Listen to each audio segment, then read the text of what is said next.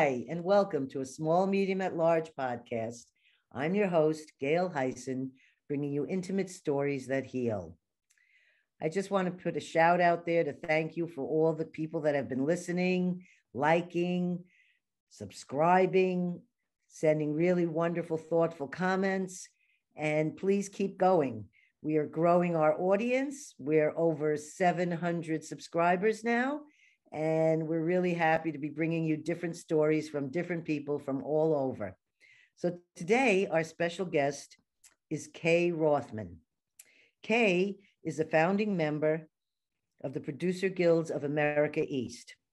Kay Rothman develops, writes, directs, and produces documentaries, science, technology, lifestyle, social justice, and arts programs for broadcasters such as Amazon Prime, PBS, National Geographic, Discovery, NBC, A&E, the History Channel, the Food Network, the World Science Festival, and the Climate Reality Project, which was founded by Nobel laureate and former Vice President Al Gore.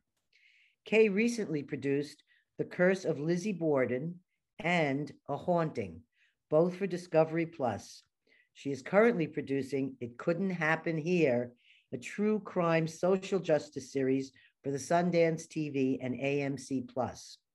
Also in production for the future is Deep Down, a darkly comedic future tech scripted series for multi-platform distribution based on an original graphic novel.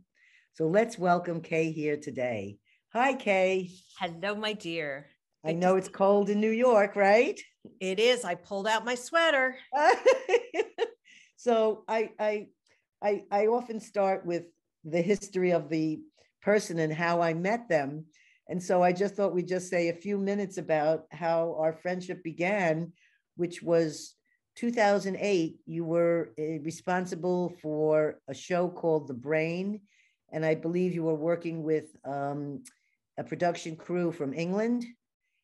And wow, good you memory. Sent, you were sent out to um, you were you were in charge of sending out film crews and you sent one out to the Institute of Noetic Sciences to film Dean Radin, I believe, and uh, things that were going on and the experiments and things that were being conducted about the brain at the Institute of Noetic Sciences.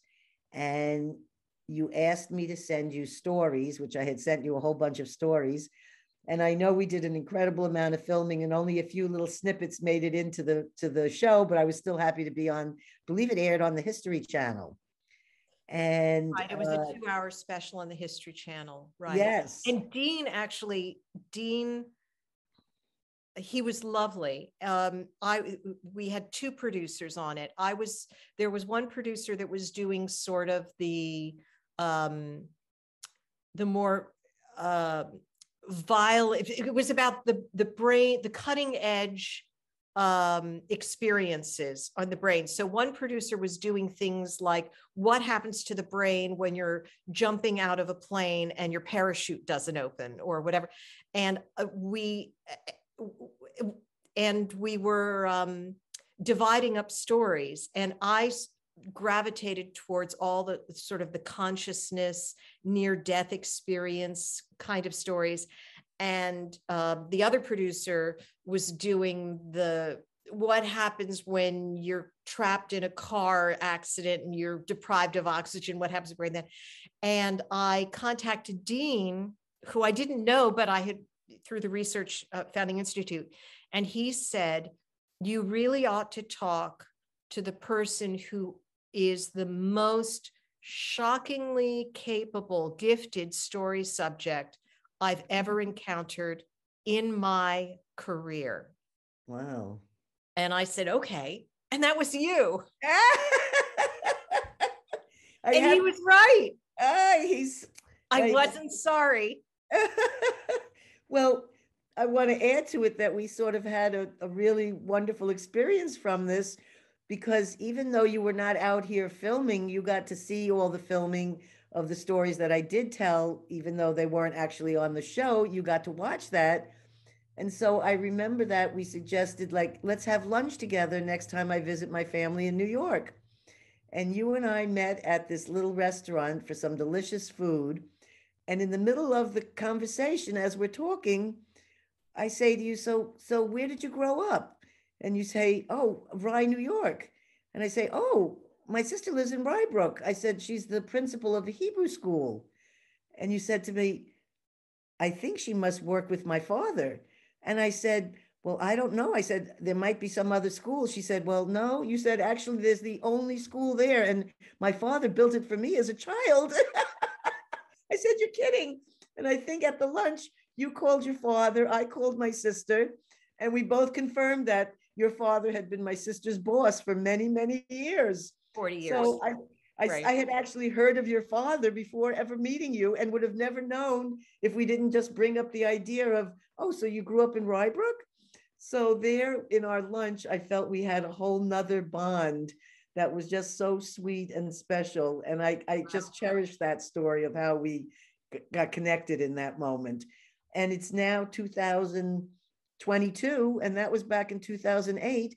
And we've kept up a very lovely connection over all these years. So I'm so thankful that you were a producer and somebody that I got to meet through an interview. and I'm grateful to know you too. So that's been a very happy, happy story I had to share. So now I want to go to your life and find out, first of all, as a child when you were growing up, like I find that there are some people who know their passion, like my cousin Lisa. She knew when she was eight she was going to be an artist, and she's been an artist her entire life, has never deviated off the path. I still haven't found my what I'm going to do yet. and I never had any, you know, I didn't know when I was when I was a child my only fantasy was I'd be an actress and that never happened. So I was wondering what what what led you to this? What was the the pivotal moment that you said and this is what I'm going to do? Because this has been your career for over 20 years and you have such an incredible amount of of stories and venues of things that you've done. They're they're paranormal they're scientific they're food they're they're they're they're, they're social justice climate change. You have not pegged yourself into one thing like i only do this kind of television production so what what happened as a child that made you decide to do this or was it when you were an adult that you decided Uh, there's a long answer good and then there's a shorter answer. Um, so the kind of work that I do stemmed from my interest in science. And as an undergraduate, I went to college a bit earlier than the kids my age. And as an undergraduate, I gravitated towards um, experimental psychology, which was a very strong uh, department at the school that I went to. And my father had said, you know, don't worry about the what you major in find a professor that you really admire and then um, keep taking those that person's courses because that will help you become a, a student a, a student of life. Because the intention was that i would go on to graduate school um, which i did. And so the professor that i really connected with was an experimental psychology professor and it was it was really uh, a good experience. Um, and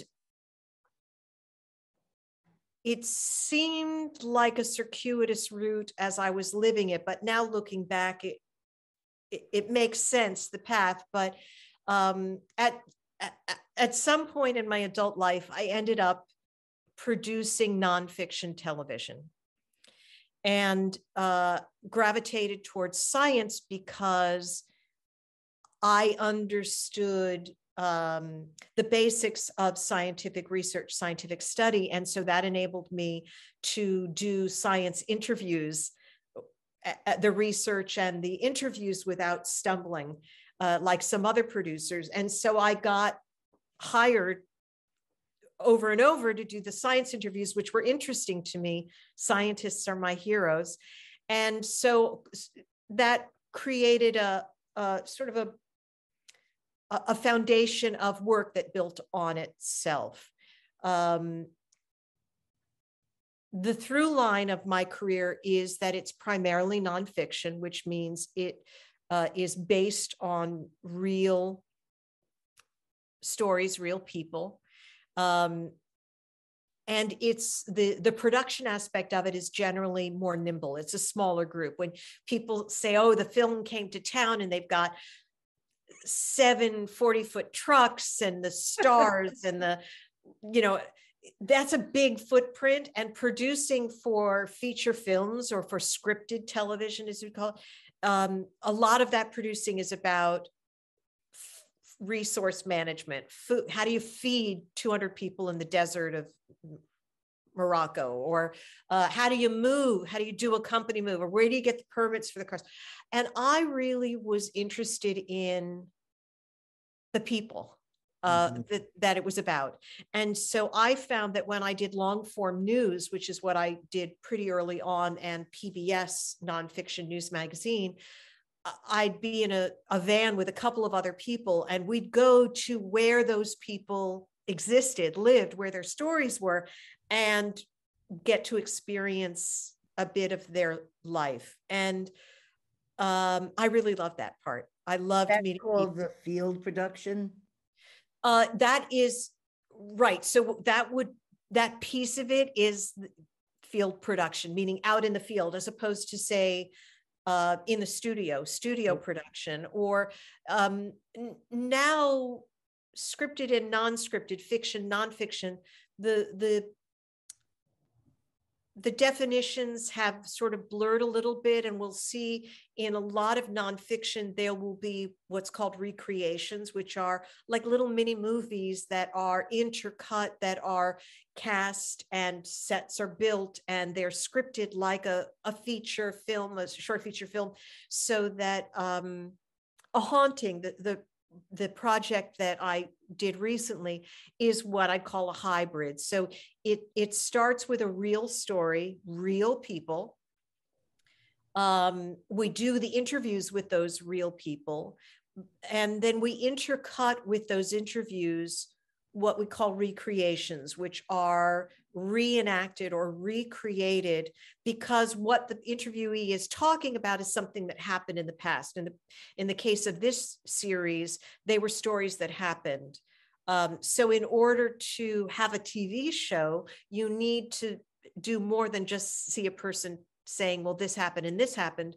So, we intercut these little mini movies with the interviews um, but that's not all uh, there are other shows like um, i just want to interrupt for one second. Yeah. that i've watched every episode so far of season um, 11, 11 of a haunting.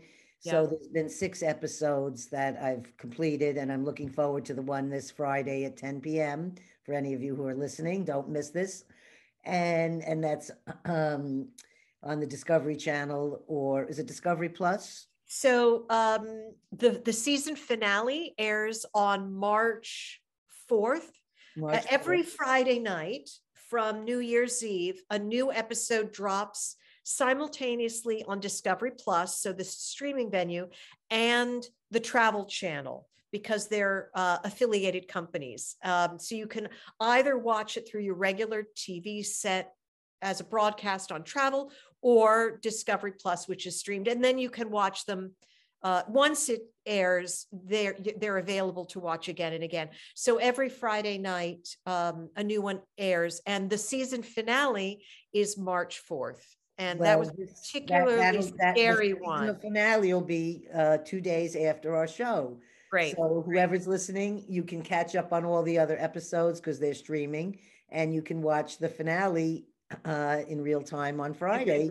Right. But if uh, you're interested, wanna, you can go back and watch the other ones. Yes. Well, this whenever. Is what I want to say about it is that for me, somebody who has had medium experiences and is psychic and has connected to these kind of stories, even though I don't experience them as the horror like that they like to present it to, you know, right. TV to see the reenactments and then have you interview the the same the, the actual people i loved that part of of of a hauntings because you're seeing them you're seeing who's reenacting and you're getting right from them this feeling like what you're showing is exactly what they experienced. And that's not an easy thing when you're someone who has, like myself, experienced, you know, negative energy or dark forms or different experiences where your hair is standing up. To be able to portray that in TV is not an easy thing because we're talking about something that's sort of invisible. Right. So for you to be able to do that, and I have to say, when I watched the one about the the people in Chicago, I mean, I look, I'm looking at them saying, "Wow, I've had this experience." You know, and I'm so I'm looking at them, and it is very, it's really very real. What you're showing is not in the reenactments, and the people is really what goes on in these situations. So I Right. feel like that's a really positive thing about sharing what is going on because some people are left with a lot of fear. Some people are willing to face it and move on. Some are too afraid to go back in their house again. But I'm just saying, having this, you know, for some, for other viewers that aren't, um, you know, like necessarily mainstream, it's a very, it's a very wonderful thing to see reenactments of things I've experienced. Right. So I, I think you're, I think you're doing a very good job with that, with that reenactment part. I'm Well, we have a big team that that works on on that. Um, you know, it, it's a challenge. This particular series happens to be one that is focused on darkness, and Mhm. it- that's the nature of the series that uh, I inherited. This is the first season I'm working on it, and we we did want to focus more on the psychological aspects of it rather than the um, blatant horror uh, aspect of it. And I, I think we we did succeed in uh, in the stories this this year, but it's a challenge because the people that I'm speaking to, and when you see the real people talking, to, they're they're they're looking at me. I'm behind the camera and I'm asking the question, and they're talking to me. Um, their trauma is real, and what they experience is, in many instances, life changing and desperately scary, as well as other things. And many of the people and the families we spoke with actually came through these experiences and look back on them as blessings that they were challenges but they got self knowledge the bonds with the family grew stronger some old generational wounds were healed um, it's not unlike what I try to do in the work that I do with social justice, where I'm dealing with um, forced marriage and child brides that has nothing to do with paranormal, but uh, it also involves trauma, generational trauma through families, people struggling, coming out the other the other side. Um, No, that the episode I just watched where um I'm very bad at remembering names, but it was the episode where uh the woman goes back to the childhood house she grew up in, even after remembering as a child she had scary experiences there. But she right. had no choice financially. She she that was where she needed to go. And she faced an incredible amount of obstacles there. Um, I think um, sharing this kind of a story helps for people who've maybe had the same other experiences going to visit a family or somebody that they know and they feel uncomfortable when they go in the house or they have feelings that are making them feel uncomfortable to be there and they want to leave. I'm wondering what happens to you when you've been doing all these and working with these like are there stories you can share of a personal nature about what it's like to interview people and listen to their story and then go home and you go to sleep at night. And does any of their things come with you? Have you ever felt like any of the ghosts or the people in these shows have followed you home? Or have you know there are things that we call walk-ins where things can enter into your body some of the time. And I, i'm for me i i've experienced some of this so it's very real to me. But how was it for someone like you who that isn't you know you're doing all sorts of different things but yet you have the one paranormal section what happens when you do that kind of work Right.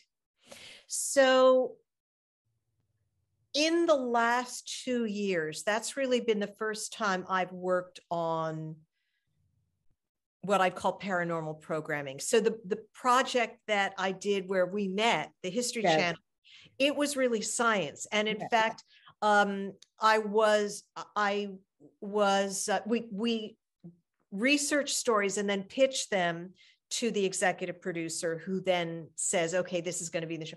And i was constantly pitching what he described as woo woo stuff. I thought that was interesting and near death experiences. And um, I remember I, I pitched one and it was about a man and he um, had a near death experience and he uh, encounter he he encountered beings of light and uh, his life was profoundly changed and he came back and was making music that reminded him of the harmonic convergences that he heard while he was mm-hmm. and the the executive producer a lovely lovely man um, he said i love the story but do we have to say beings of light like well yeah that's the i mean that's that's the story. That's why it's so cool.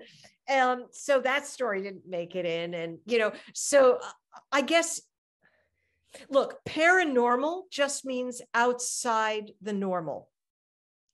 And a lot of what we call paranormal is just at that moment stuff we don't have science for yet. Mm-hmm. I mean, we can now see with night vision glasses, we can see infrared, ultraviolet.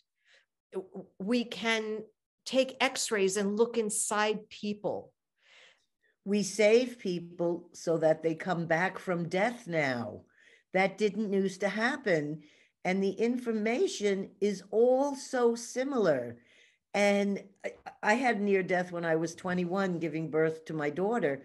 And you were profoundly changed after that. And some people like to shut it down because they're too frightened by the, the experience.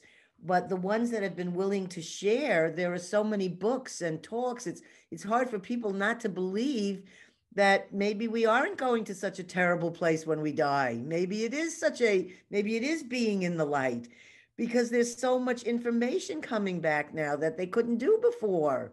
Right. So, uh, right. I mean, we're, what we're talking about a lot of the time when we're talking about paranormal, we're talking about different forms of consciousness. Yes. And we, if we subscribe to Einstein's um, teaching that things don't things tra- energy transforms it doesn't disappear.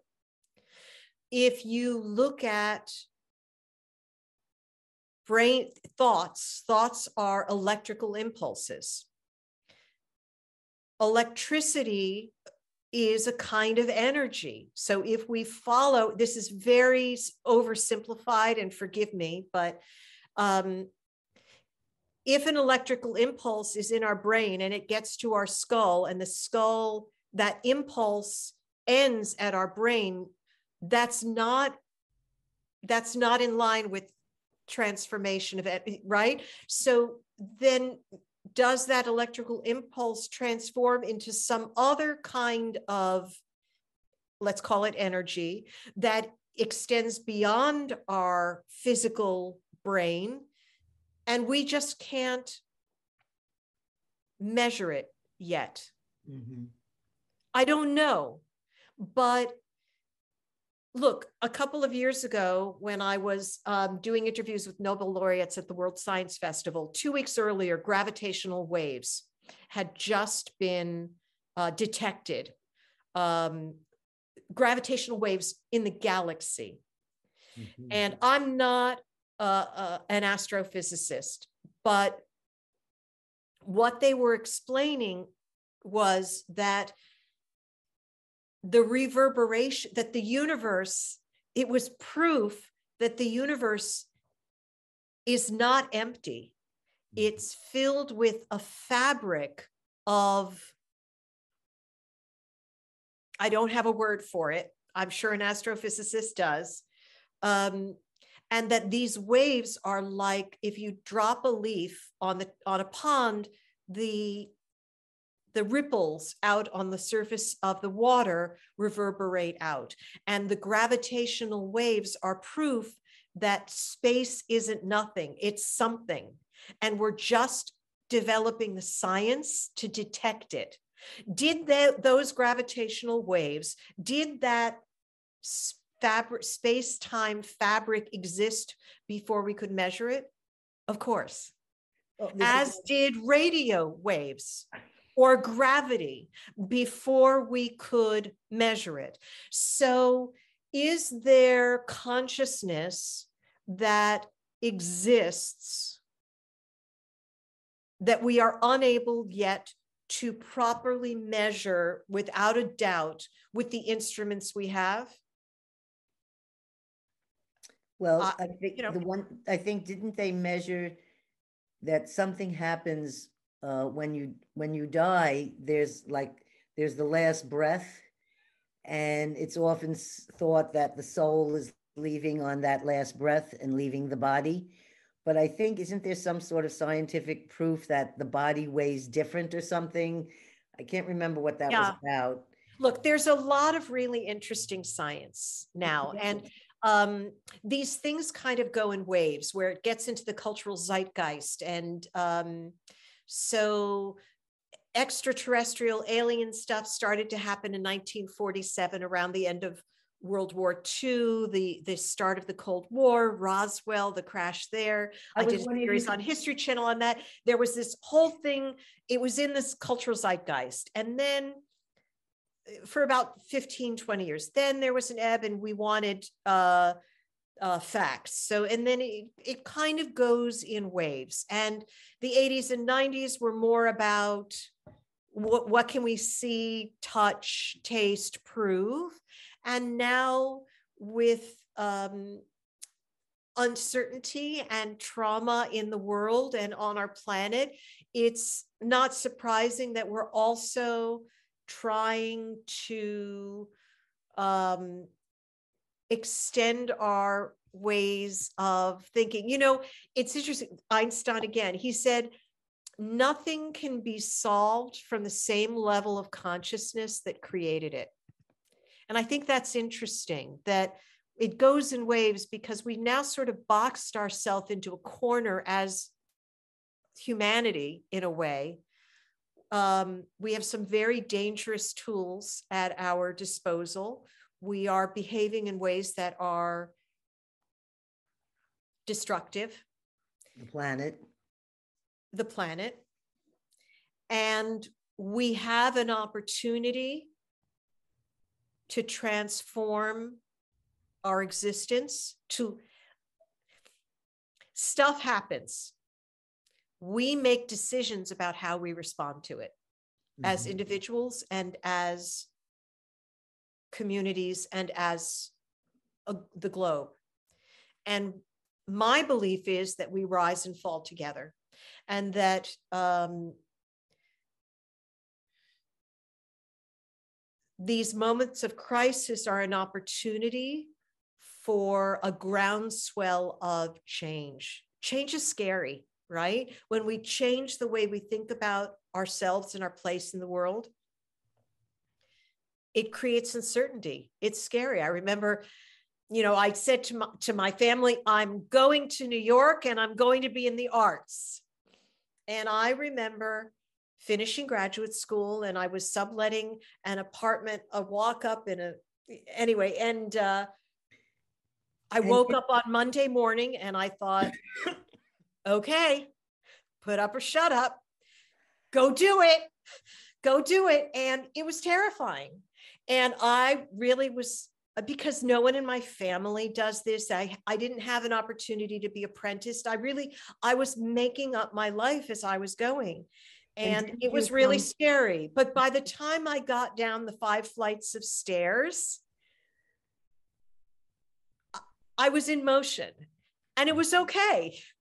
And here I am decades later. And it it's been okay. It, it it's um so we we as as a people are in one of those times where I think there's a lot of danger, but that may prompt people to take more risk for the better. And would it be fair to say that you personally, your life personally, has changed in the way of thinking and knowledge because of these shows you've produced and the people that you've met? I mean, if you were doing stuff with the Al Gore uh, group and climate change, you Right. must have learned phenomenal things about what's going on in climate change.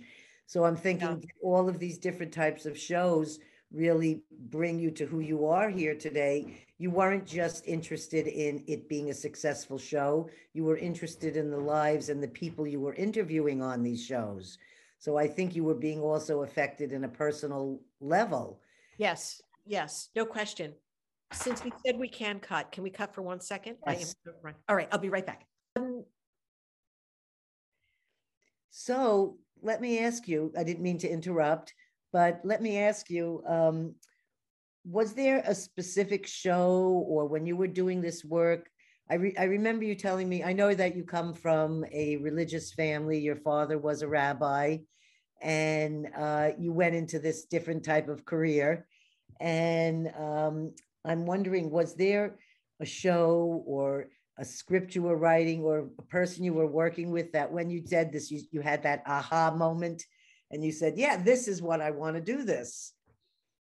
Yeah, you know, it's interesting. Um, Dad came from an Orthodox background because that's just uh, the world that He his came from. generation uh, came from.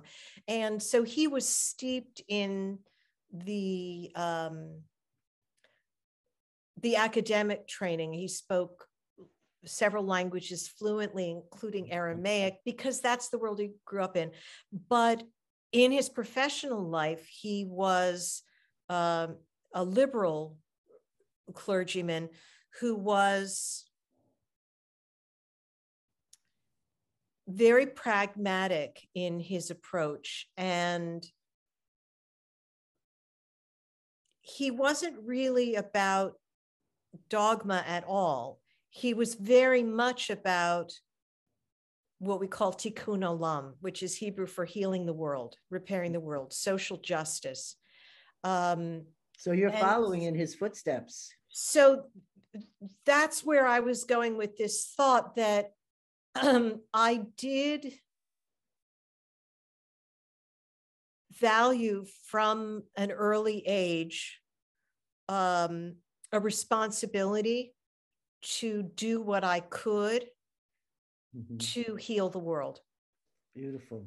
Um, and so when I look at the work that I've, or the path of my work and the people that I choose to work with, and I, I, I don't think my work is separate from my life. No, Um, it's really about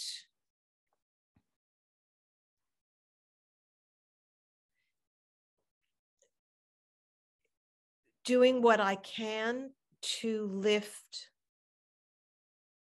the people around me and the situations around me, um, which heals me and lifts me. I do believe that we rise and fall together. Um, it's a more indigenous viewpoint Mhm. um, in the Western culture, we've been raised in modern times with the archetype of the, the, the person that's going to come and save us, the, the, um, the superpower, the um, messianic individual that will fix it for us. I don't, I think we've gone as far as we can with that. And especially with the resources, tools, and weapons at our disposal, it's quite dangerous to give individuals that much power and control. I think that a much more purposeful context is it takes a village to raise a mm-hmm. child, that a community together can lift a community.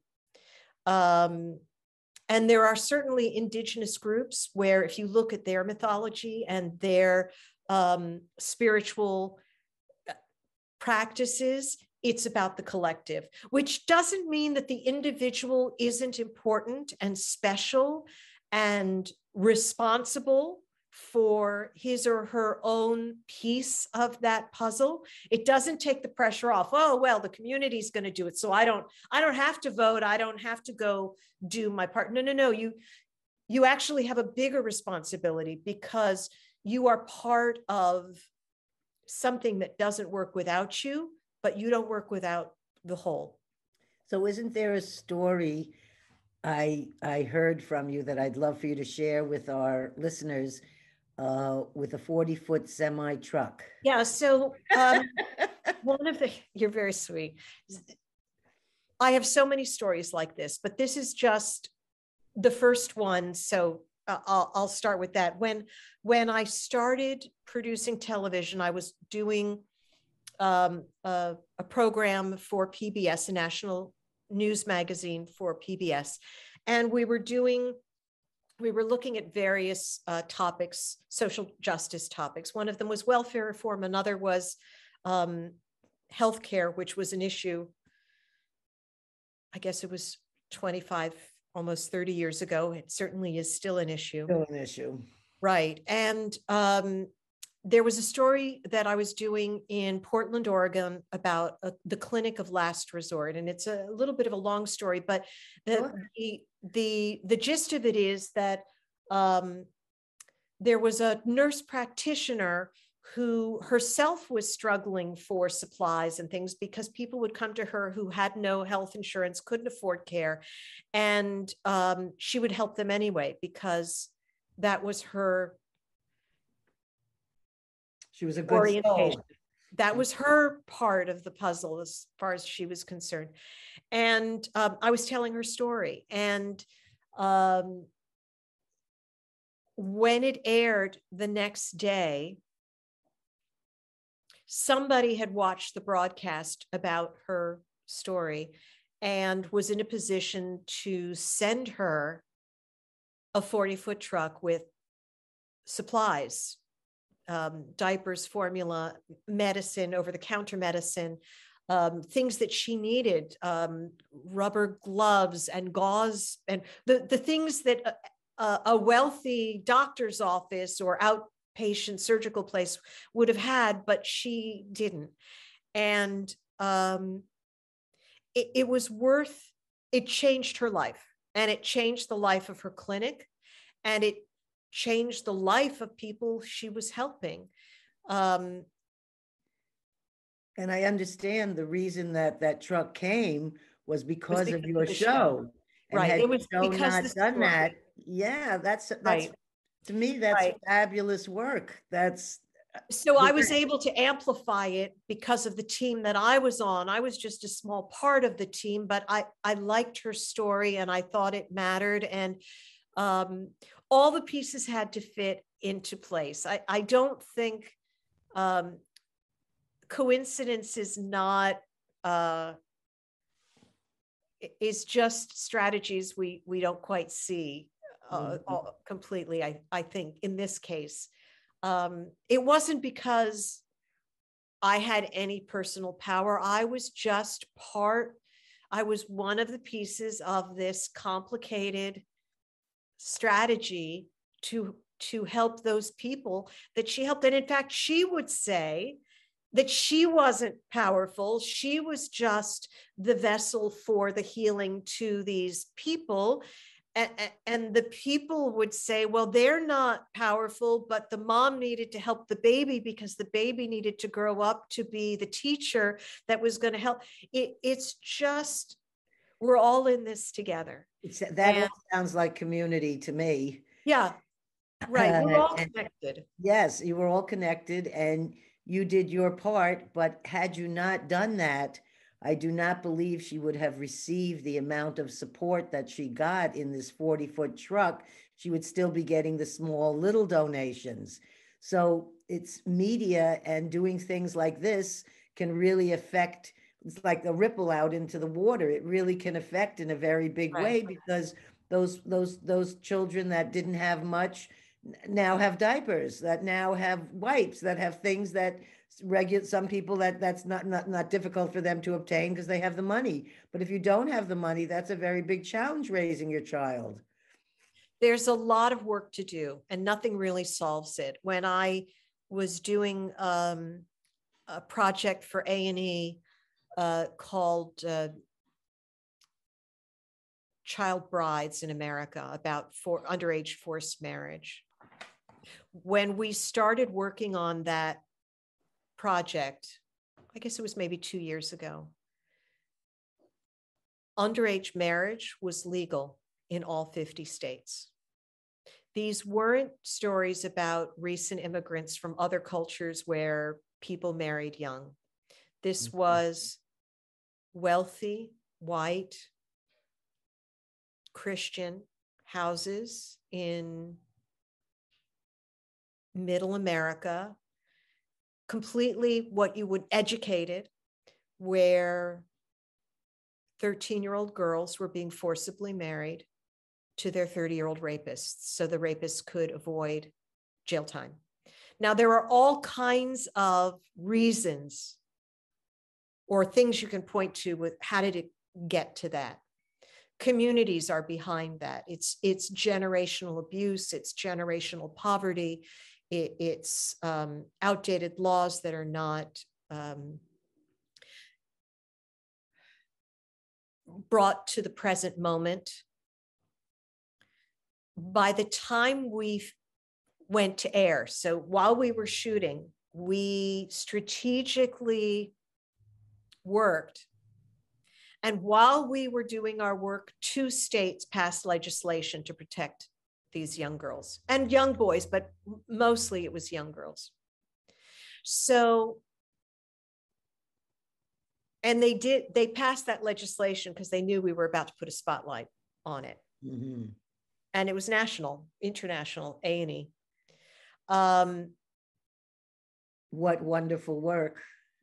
And you could look at that and say 48 states still had no protection or not nearly enough protection for these 10 year old little girls giving birth on their own, alone, abandoned, literally abandoned by the people that should have protected them their family, their church, their community.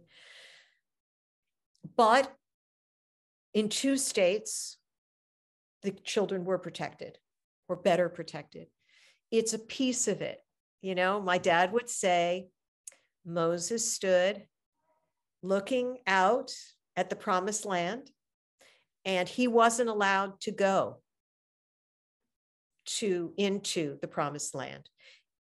It, it had to be a, a he was a piece of the puzzle. He brought them to that moment, but then someone else had to take over. Martin Luther King Jr. talked about this all the time. He said, It's not over when I'm gone or when you're gone. We all have we all have to do our bit. Just be, the Talmud says that uh, the um, commentary, the Jew, the commentary on uh, on um, the Jewish sacred uh, writings, it said you you you're not responsible for the whole piece, but that does not absolve you from your responsibility to move the solutions forward. So. Um, I think your dad would be very where wherever he is, resting in peace. I I think he must be watching and being so proud of the work you're doing because you're dealing with so many different areas that you're shining a light on. And you know, this is this is the form is media. and you're doing it in a place where it's reaching the most amount of people. And this is all incredible. It's very wonderful work. I feel kind of funny going back to the paranormal when we're talking about the social justice and the and the other things, but I did want to steer us back to a haunting. Sure.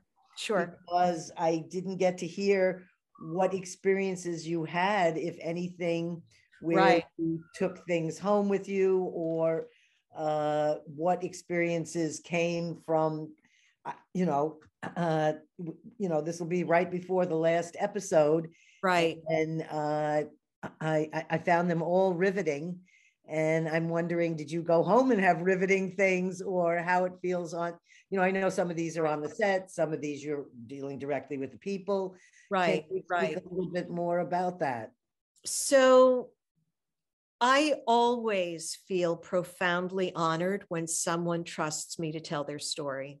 Yes. And um, I'm very grateful when they do that. If that nurse practitioner in that PBS story years ago hadn't let go of her fear and just shared with me why her work was important, I wouldn't have been able to um, create a story for the program that was as compelling as it was because uh, she was telling her story. I just gave her an opportunity to be heard, but she brought it, as it were. And so um, the people that are speaking on these programs are often reticent to do that because the nature of a lot of this kind of programming is sort of titillating. It, it's uh, it focuses on a uh, on a negative aspect because there's a belief at the various networks that that's what people want to watch. I'm not convinced that's what they want to watch. I think I think viewers are more sophisticated than we give them credit for, but it is a collaboration and i'm grateful that the networks want to tell these stories at all and i'm grateful that they want to to let me tell the stories and i'm grateful that the people whose stories are to be told let me negotiate that i mean we're in the entertainment business Mhm. whether it's a documentary or a feature film or a book or a poem or a podcast, we're here to entertain. But entertaining doesn't mean it needs to be junk. Um, entertainment can be enlightening, nourishing, like that teacher that sparked an interest in us as a kid. Yeah, sure, it's school, but it, it doesn't have to be boring. It can be exciting. There, there can be something. And these stories are very compelling. The people that we speak to absolutely believe what they've gone through. And in fact, one of the first things they almost always do when I sit down and I'm the camera's ready and okay, do you have any questions for me? And they ask me, do you believe this? Do you believe in this story? They must wonder if you think they're crazy. Right. Because so many people do, which is why it's hard for them to speak. And, and in fact, many people in their families or their friends, and they've learned because a, a lot of environments aren't um, conducive to that. Or uh, on the other spectrum, if they come from a very uh, certain kinds of religious backgrounds say that it- it's a sin, it's satanic, it's evil. And so not only is it not worthwhile, it's actually harmful. So they sit down with me, and I, I'm not a, a psychic. I'm I'm I don't see and hear things the way they do. But I do believe that they believe it, and I see the effects that it has. And I do believe there's more going on than we can understand. I, I know from my own science that uh, we don't, we're not done exploring. So that's how I start uh, the, that process with them. Now, the story that ends up getting told for the most part is the darkness in the story for a haunting because that's the Nate, that's the story that a haunting is. But there's actually when we do the miniseries podcast, we can get into this more, Gail. But I, I don't think there are quite a few very gifted um, paranormal investigators and um, people who experience paranormal who feel very strongly in good and evil. Mm-hmm. I actually don't think that it's that clear cut. I th- I think that there is balance in the same way that atoms have negative and positive charges and are attracted like attracts like. But I think that it is not so intractable as that's evil, that's good. And even for my social justice work, people perpetrate horrible acts on each other and on themselves sometimes. But I very rarely encountered a person that was innately evil. They're mm-hmm. broken. They're right. mistreated. It's like I look at the the the rescue animals that are feral and they weren't born that way those animals. They were taught that by experience. Trauma. Trauma. And what's so incredibly moving to me is when a dog overcomes that and is trusting of a human being again after everything that a human being did to that animal I feel that way about some of the adults I talk to that learn to love and have children of their own when they, as children, were so horribly traumatized. And I talked about this a lot with my team on the child marriage. Those, those sexual predators almost always were victims of abuse themselves. It's mm-hmm. generational. It, it, it doesn't, ju- somebody isn't just born abusive. Abusive like that. I mean every so often okay but most crime most criminals are a reflection of their trauma. And it doesn't excuse their responsibility for their actions because many more people grow up from those traumatized environments and don't become serial killers, don't become abusers. they find other ways to heal themselves and the world around them. So it, it, it doesn't absolve the, the criminals from their responsibility, but it's more complicated than that. It, mm-hmm. you can't write off people as evil. And a lot of um, the paranormal stories are really about profound brokenness and profound healing. Mm-hmm. So that it, it's like um, Mr. Rogers said in the in times of, of crisis, look for the helpers. You know, the, the stories that are uplifting the people, you don't know what you're capable of in terms of good and in terms of strength until you're tested until you have an opportunity to show that strength. And the courage that some of these children had to be open of mind and open of spirit and open of heart to the experience of their lives as they as it comes their way is um, really astounding. Mm-hmm having said all that, weird stuff was happening behind the scenes all the time. And I, like I said, I'm not, I'm not someone who would say, "Oh, I'm, I since a child I've seen dead people." I, no, I, I'm like science scientists are my heroes. My father was a clergyman, but he was really a teacher. He was not, if you asked him, Do you believe in God? His first response would be, How did you define God? And his definition of God was something closer to uh, a scientific sense of um, physical order in the cosmos kind of thing. He did not believe in a, a conscious old man that looked like him on a in a chair, uh, saying Rothman two points. That was good. You helped the old lady across. He looked at that kind of old liturgy as poetry, as um, as art. Um, he was really not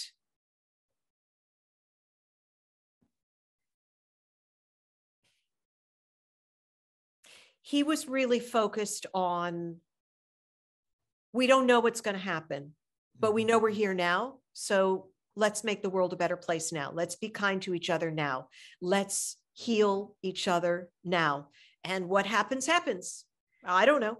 And actually, he, uh, I can go on record because he said this publicly. He thought nothing happened when you died, um, that you just ceased to exist the same way you, you he felt he did not exist before he existed and he couldn't quite wrap his head around it but that's that was his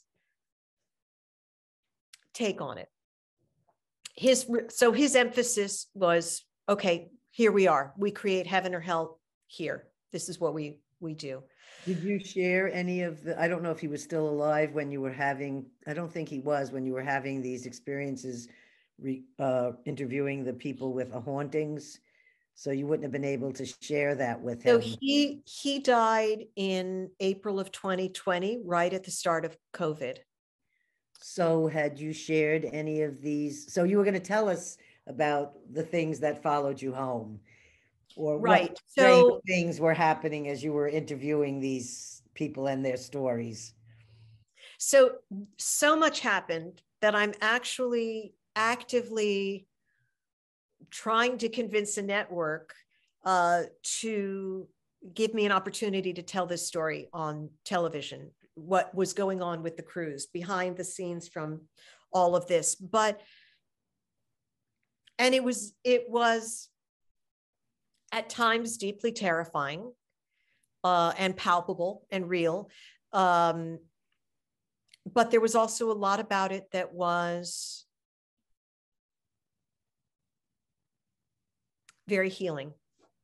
I think it must have been opening the crew and other people around who might have been skeptics. They might have started to get feelings like, hey, maybe I don't think I'll be as skeptical about this. Not necessarily about the show, but about what was going on with them during the show. Because they're they're filming, but then there's the behind the scenes. So do you have one instance you might want to share with us? So, um, sure. Here's here's one small piece of it. Okay.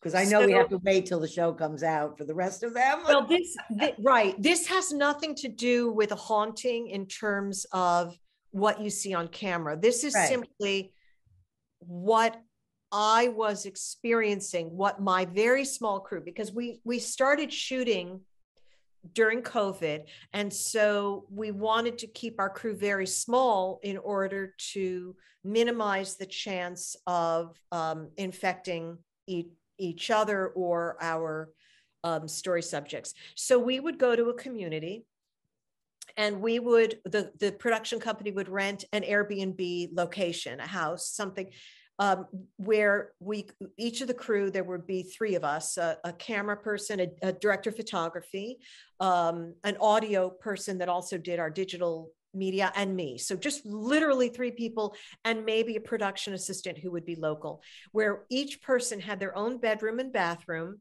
so that we could be separate, COVID separate, and a room for each of our interviewees to use to change what into their whatever they were going to be interviewed in whatever.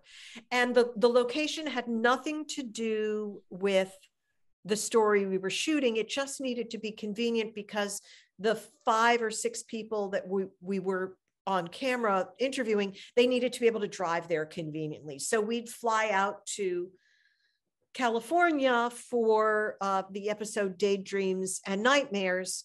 Um, and we needed to be somewhere where all of our story subjects could drive. So it wasn't that we were shooting in the location that was haunted or in the person's home, because that piece of it would be in recreation. That would happen there. We only wanted the interview, the, the real person that experienced it in that space. So we were in um, California and we rented an Airbnb at the edge of an almond farm. And uh, so it, an almond orchard. So r- rows of very small almond trees, bigger than a bush, but not as big as a whole, like an oak tree. Or I, I don't know if you're familiar with. Um, Oh, yeah, almonds are, Almond the- I think, the largest cash agricultural crop in California.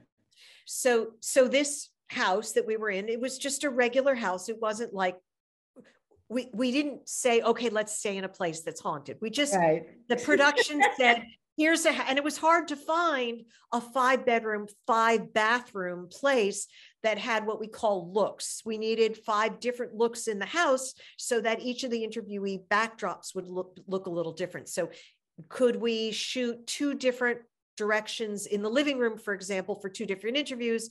Then we take the camera to the basement. Is there another look? It, it's just so we have a variety of backdrops. It has nothing to do with the story that we're shooting. So we didn't have a lot of choices, but they found this one house. Two different people who we were interviewing. So the interviewees would be uh, any number of things. They would be either the people that were sensitive, that were experiencing it, or it could be a paranormal investigator that may or may not be sensitive, or it could just be somebody who's a trained expert but doesn't personally feel these things, or um, a clergyman that's coming in to do some sort of deliverance of the home if it's a if that's appropriate or whatever. So different kinds of people.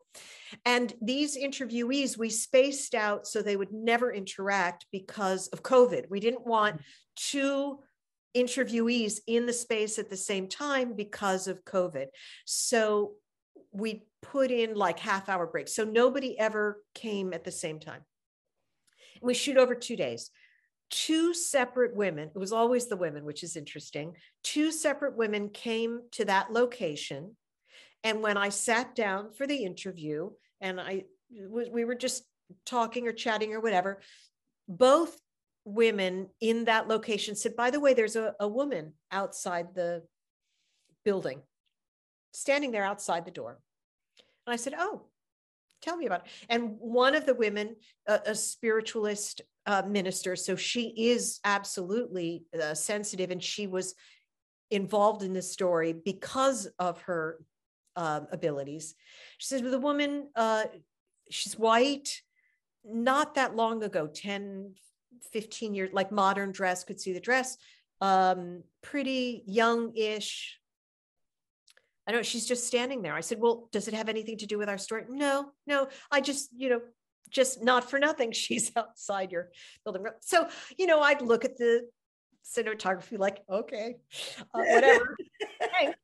And um, on the, the the final day when the photographer, the the DP, director of photography, was handing back the keys to the uh, Airbnb owner, uh, he said, you know, by the way, two, we're doing this show, it's for Discovery, and there's some psychics were there. And two separate people said a woman was standing out in the sort of in the in the yard there by the orchard.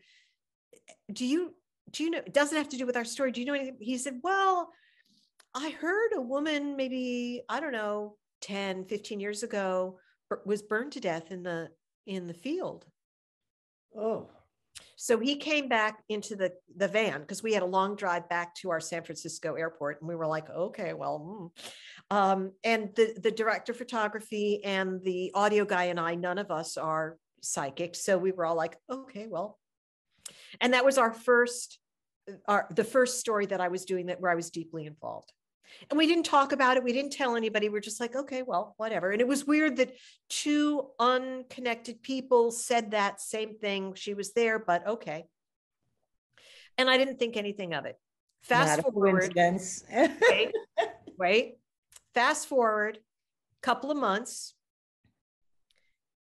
Stuff happens, but I'm in Cherry Hill, New Jersey. We are again at a b&b it has nothing to do with the story actually the story involved is um, i think it was pennsylvania but new jersey this location was convenient for everybody blah blah blah very convenient and so um, and um, but and we're still in COVID, so I'm still one at a time interviewees. And there's a guy who is um, a psychic who uh, is connected to the story that we're shooting the interviews about. And i i don't have any contact with these people ahead of time because our schedule is so tight. The there are other people on the team that um, do the pre-interviews and everything and i don't connect with them until they arrive at the location. And i've read the notes from our uh, from the team but i i have too much to do to do that prep work. So um, and I've started to, I've, I've um, gotten used to meeting them outside because once we're inside, I have a mask on and I like to, them to see my face uh, before we do the interview. So it's a nice day, it's warm out, and there's a little patio area. And I come out and I see he's, this guy's um, coming coming up the driveway nice guy i don't really know anything about him except that he was a psychic helping this family and we sit down and uh, we start to talk. And he said, I, I'm sorry, I just have to. There's a woman behind you surrounded by fire. Does that mean anything wow. to you? And I said, Huh, tell me more. Because I'm all big on validating because I don't want to, you know, and he doesn't, this is not his episode. The thing in California was three episodes earlier. He said, Well, she's showing me rows of plants. I like planting in a row. Does that mean anything to you? Surrounded by fire. I said, Okay, now, now I'm going to tell you because I hadn't thought about it for months. I said, and I told him the story about California. And he said, Okay, the truth is, the minute I turned into the driveway, this woman was banging on the front of my car, screaming, No one's listening to me. She's not paying attention to me. Why aren't they helping me? Wow. And I said,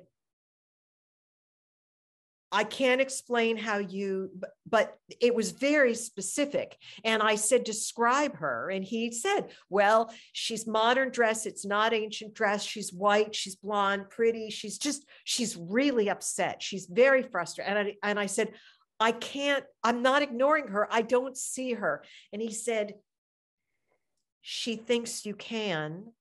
There's something about you. She thinks that you're sensitive. And I said, honestly, if I if I could, I would, but I don't. He said, I'll take care of it. I'll help her when we're done today. Don't worry. But so then I started to talk to him about this. And this is Scott Davis, who ah. I wanted to introduce you to. Great. I'm looking forward to. Yes. And Scott said that it may be because this small team of three people had been working together so intensively and we'd been bringing people who were sensitive into our group over a period of months. And because we were not closed and judgmental to what they were saying that um, these entities thought that we could also help them proceed and help them. And he did eventually um, later that because I checked afterwards, and he said to her, you know, they can you they can't hear you or see you. I'm sorry. I don't know anything about your story. You're going to have to go back to the orchard and find someone who does. He said, you know, if if we had the wherewithal, we could go there and try to investigate that. More of the work that I do is actually active investigation, which I think is really fascinating, where it's not about stories that were finished, it's about there's something going on, let's figure it out. And then things really open up. I had a, a computer completely crash on me. Um, uh, I was, it, I mean, the GPS kept sending me in the middle of the night to a, a, dead end road with a cemetery, even though the GPS had worked perfectly several times earlier that day, sending me back to where I wanted. But when we finished our shoot, it was in this, these woods that were, there was some very powerful stuff that was happening. My computer completely crashed, the hard drive never to be recovered. out of the blue, no reason why. And then I've I've got my GPS trying to get back to the hotel, and no matter how many times I put it in, it keeps directing me back to this dead end cemetery. And the psychic who I'm driving back to the hotel, he's like, "This isn't good, Kay. This is good." I'm like, "I know, I know, I know." well, Lloyd, Auer, Lloyd Auerbach, who was on our show um, a little while ago, speaks about. He said people think that when you go to a haunting, not meaning your show, but a haunted place, they think like the ghost is hanging around there all the time. He said ghosts do not hang around there all the time. They go to different places, which would make sense that this ghost followed you to this particular spot. That doesn't mean that ghost can't zip back to the other place all in the same day because time doesn't matter in the ghost world. It's not right. the same kind of time like we think of. Right. I didn't have people following me back to my home. You know, I I really again it's just like the trauma. I I the trauma interviews. I try to put myself in a an emotional spiritual place when I'm working on the story, when I sit down to write it, when I speak with them, when I go to do the interview, when I come back, that mm-hmm. is as loving and kind a, a space as I can create for my story, for, for me to tell this story, to um, I, I hesitate to use the word channel because that's presumptuous. I'm not channeling in a paranormal, but in order to do the story justice, mm-hmm. I I try to put myself in a good mental place that doesn't have to do with recognizable rituals or chanting or something that people would understand. Although I'm very grateful when people give me lovely scented oils or a lovely stone and say, take this. I, I, why not? It's lovely. Why not? You know, it's not going to hurt. Mm-hmm. Um, so I, I try to, you could say protect myself. And I certainly um, ask the people who are sensitive to protect the crew. Um, I'm mindful that there may be also some mental illness involved, and I need to be careful not to trigger these people. They're talking about trauma and my own background in um, in in this sort of experimental and therapeutic psychology tells me to, to be mindful mm-hmm. and present and careful and not uh, trigger them more than it is necessary and be responsible. Um, that's a very, the, that's a wonderful thing because I don't think all people that are interviewing or making films or doing documentaries are approaching sensitive people with that attitude when they're doing the work. And I think that is probably also giving your work the fact that you're saying you're not a channel, you're not psychic, la la la. I tend to disagree with that. I think that you are an open person that can receive information and that I think it's your intuition that's been guiding you all along, picking out which shows you should accept, helping you go down this other way. I think there's a there's another another force with you that's guiding you along. Maybe or or you could say there are a lot of good choices and a lot of good roads. And we don't really have control over all of these routes. We do have control over the way we walk them. So there were two very serious car accidents that happened during the course of this work. And I was a passenger in both. I was not driving. And um, the cars were totaled in both instances. And I was actually hurt in both of them in a way that the other crew was that fine. was recently, or you mean? So one was during the um, underage marriage one, mm-hmm. and the other was in California with this story right before we were about to be done. And um, in the California one, I actually ended up with broken ribs, bruised um, Oh. lungs, and I flew home and then went to the emergency room because I really wanted to get out of that town. That that it- I just couldn't breathe, literally couldn't breathe there. And probably that wasn't a smart thing to get on a plane right, you know, 12 hours after the accident. But in any case, um, you know, people were like, oh my God, Kay, you're so unlucky. And I thought, Unlucky? Because I I I felt we could talk about that another time, but I felt very Lucky. protected. I felt like something did not want this story told. And I was going to tell this story no matter what. And I had help.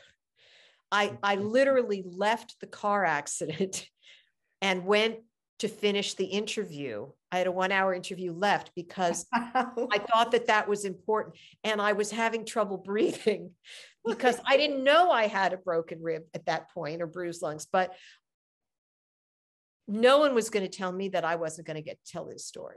It was Right. by that point I was invested. I was going to tell this story. Now, other people did have problems, especially some of the the sensitive psychic people.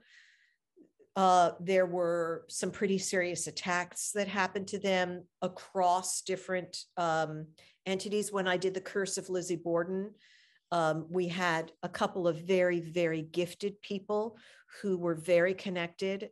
Um, and they were better prepared to protect themselves with um, their own teams Mhm. um, off site and protecting each other. And part of what was really compelling about what we were getting in the broadcast was one sensitive was getting signs of protection for another uh, sensitive person that they would never have known about, but they said, you know, it, it was just a lot of cross validating that was Mhm. absolutely undeniable. Um, and so the the the what I got out of this experience with Scott and the the woman who was burning, I mean, hopefully she went and I mean, was it real? Was it not real? I don't know, but how how could all those people I think it was that? real, just so you know, from my. Right. I mean, how could all those people know that? But Scott was so specific. And he's he's a police officer in his real life. He does this as a a, a- a gift, you know. Um, he doesn't, he's not in it for power or glory. He really is trying to use his abilities for good. Um, and so I reached out to him later on as things started to escalate across episodes. And because he knew nothing about the later episodes, the later stories, and because he's somebody who's like, don't tell me anything, let me just see what I pick up. And I called him and he wasn't where I, I was somewhere else. I was in a different state from him, from me, whatever. He knew nothing about what I was shooting. And I called him and I said, something's going on. I can't explain it anymore. I- I don't know what to do. Um, he was absolutely able to validate what other people who were sensitive who came to that location who again was like you know there's something going on upstairs you know separate not connected not connected to the story we were telling but um, not for nothing that upstairs room there's this per you know and describing the thing and, it was all and then i was having um, recurring things that were not deniable. So it's not oh i have a feeling or i'm i'm a little ner-. it was just there's no way this is possible without some other explanation and i don't understand how those dots connected but scott connected those dots and that's what in so whoa so that to be maybe maybe in about nine months we'll have had a chance to um to get to those stories. The fact that there's enough stories that happen during these uh, haunting and other shows you've done, that there's enough stories for you to create a possible show about it is eh, that in itself should say how over the top the amount of things happened that happened during this. It wasn't one or two incidents. It's enough to make a show. Right.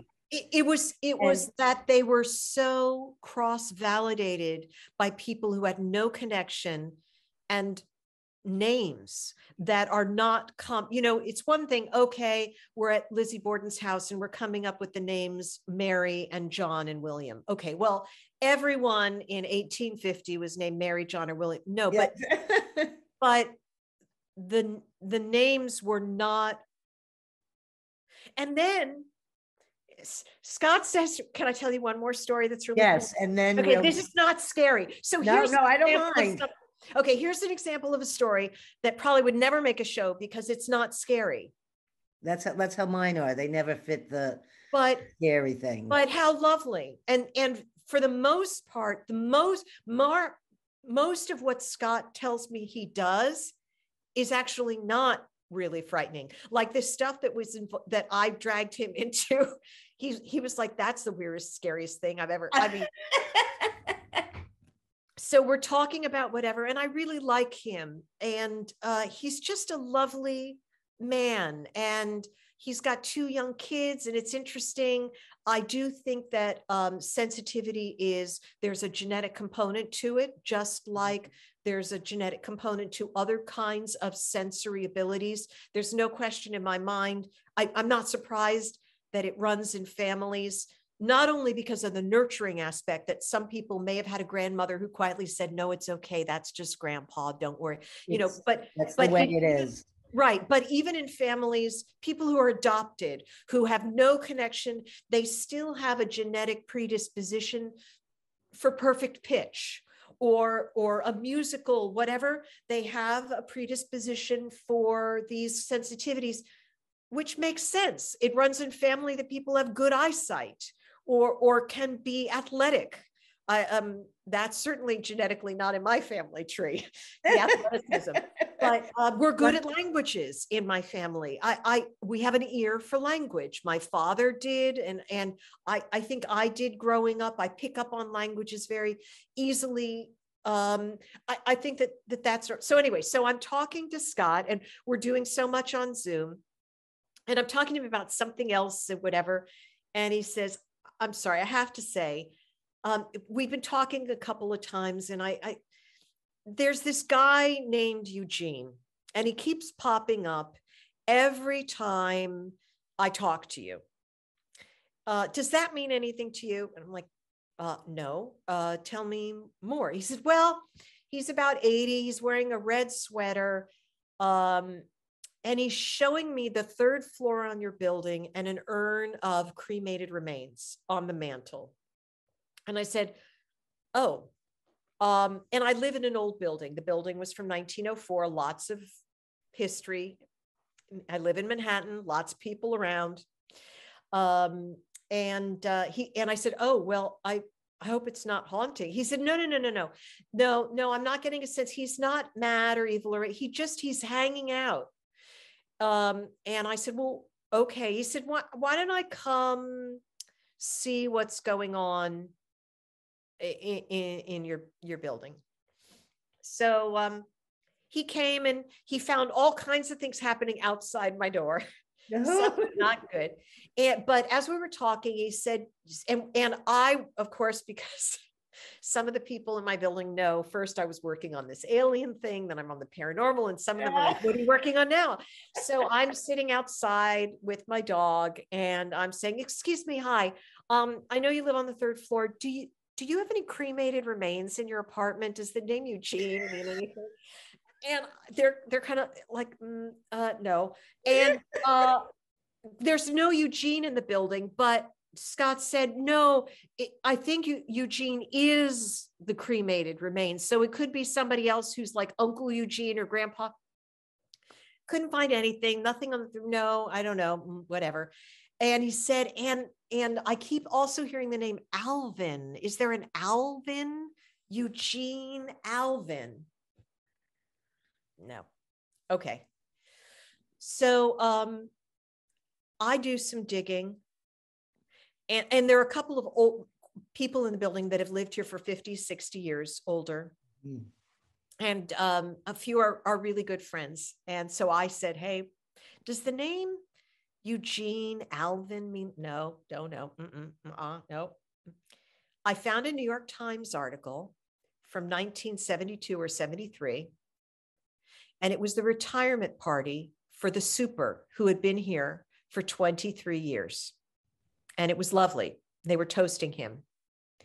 And his name was Gene, Eugene Aubin, A U B I N. And he retired, moved to Florida, and died. I don't know, at some point, 10 years ago, 20 years ago, whatever. And the neighbors that are the older neighbors were in that picture. I was like, hey, you guys, you were at their time. Do you remember Gina? Oh, yeah. Oh, right. Yeah, Gene. Yeah, I think his name was Eugene, but he liked to be called Gene, Gene Almond. Yeah, he was lovely. He was just, he was like part of the woodwork. Now, I don't know. And I said, Did he wear a red sweater? They were like, I don't know, whatever. Was he cremated? I don't know, whatever. But Scott was like, Well, I don't know the name Albin. If I heard the name Albin, I'd think Alvin. Yeah, okay. He said he just really liked it in the building and he came back because this was home. He's not haunting, he's just hanging out. He likes, you know, to see what's going on. Now, Eugene Aubin, Eugene Aubin, Eugene Alvin. I'm sorry, that's that's very and, and it wasn't like he came up with 25 names. No. That's really specific. Now, we have not yet figured out what the cremated remains third floor red sweater is, and we may not we may not know. I don't know. Um, somebody lived on the third floor for decades, decades and decades, but they both passed away and the the apartment was completely renovated, gut renovated. So I don't know how we would track that. You know, not every clue is relevant, but um, that's a lovely. I I'm happy that Gene is hanging out in the building and still sort of watching over us this is what I'm saying is that, uh, that's not a story that, you know, uh, TV wants to put up Right. because there's nothing scary about it. In fact, Right. it's quite comforting. Right. And it also supports this uh, experiences that people have where someone returns to a place that they really loved being. They're not there to disturb you in any way. They're there because they love the surrounding or the whether it's in nature or in a building itself. They're comfortable. It's home. Is they're comfortable. And. I said to Scott, does he, is he stuck? Does he need to have help crossing over? And Scott said, no, I- I don't think he's lingering. Uh, people can um, cross over and re- visit and return back. And it doesn't mean that they're stuck or or trapped or haunted in the way that some of the entities that we were exploring in the series were. Gene just liked being in the building, and some of the people he knew are still here. And the kids are grown up and have kids of their own, but the building, for the most part, is intact. It's an old pre war building, and the stairs are the stairs, and the windows are the windows, and the view is the view, and the trees are a little taller, but he just he likes the vibe. I, I- I don't know. I, you know, Well, I think this is a good story for us to end on because we're we're we're over our we're we're at our our time to to kind of close up. But I I'm so glad that you shared this because uh it's important for people to know as they're watching a haunting that there's all this other stuff behind the scenes that they should know about, which I, I'm grateful you shared. And um, I just want to ask you if there's anything else now that we're winding up. Did you want to mention anything about the two upcoming, you know, like just if you could just say a couple minutes so that our listeners can enjoy a hauntings and see some of your work or go back into the, the media and find other shows we spoke about. But there's two shows you have that are coming up. So if you could just tell us the name of the show and about, you know, June or July or fall or whatever they'll be coming so that the listeners will know that there's a lot more exciting shows that you're coming up with. Right. So the next uh, project that I'm uh, producing is actually season two of a show that already exists. And because I had nothing to do with season one, I can say without uh, hesitation, it is beautifully created. The stories are deeply moving, and it actually is quite purposeful. Um, and if you watch season one, there have been updates recently with cards at the end that show uh, the positive impact that the airing of the stories ha- has had on the lives of some of the people um, mentioned. And it's um, it's not a paranormal show. It's um, considered true crime, social justice. That's sort of the bucket, and it's on Sundance uh, Sundance TV and AMC Plus. It's the same thing now. A lot of the networks are simultaneously airing a traditional broadcast on uh, Sundance and then also AMC Plus. And it's called It Couldn't Happen Here. And it's about the reverberations of crimes that happen in small towns where you'd think, oh, that couldn't happen here. It couldn't happen here. It's it's beautifully done. It's very respectful. Um, it, it's going to be eye-opening for quite a lot of people uh, it, it is yet another example of how our human condition is complicated and mm-hmm. that when we look at stories in the media um, a lot of times people are made out to be black or white literally mm-hmm. and figuratively but the truth is much more nuanced um, that um,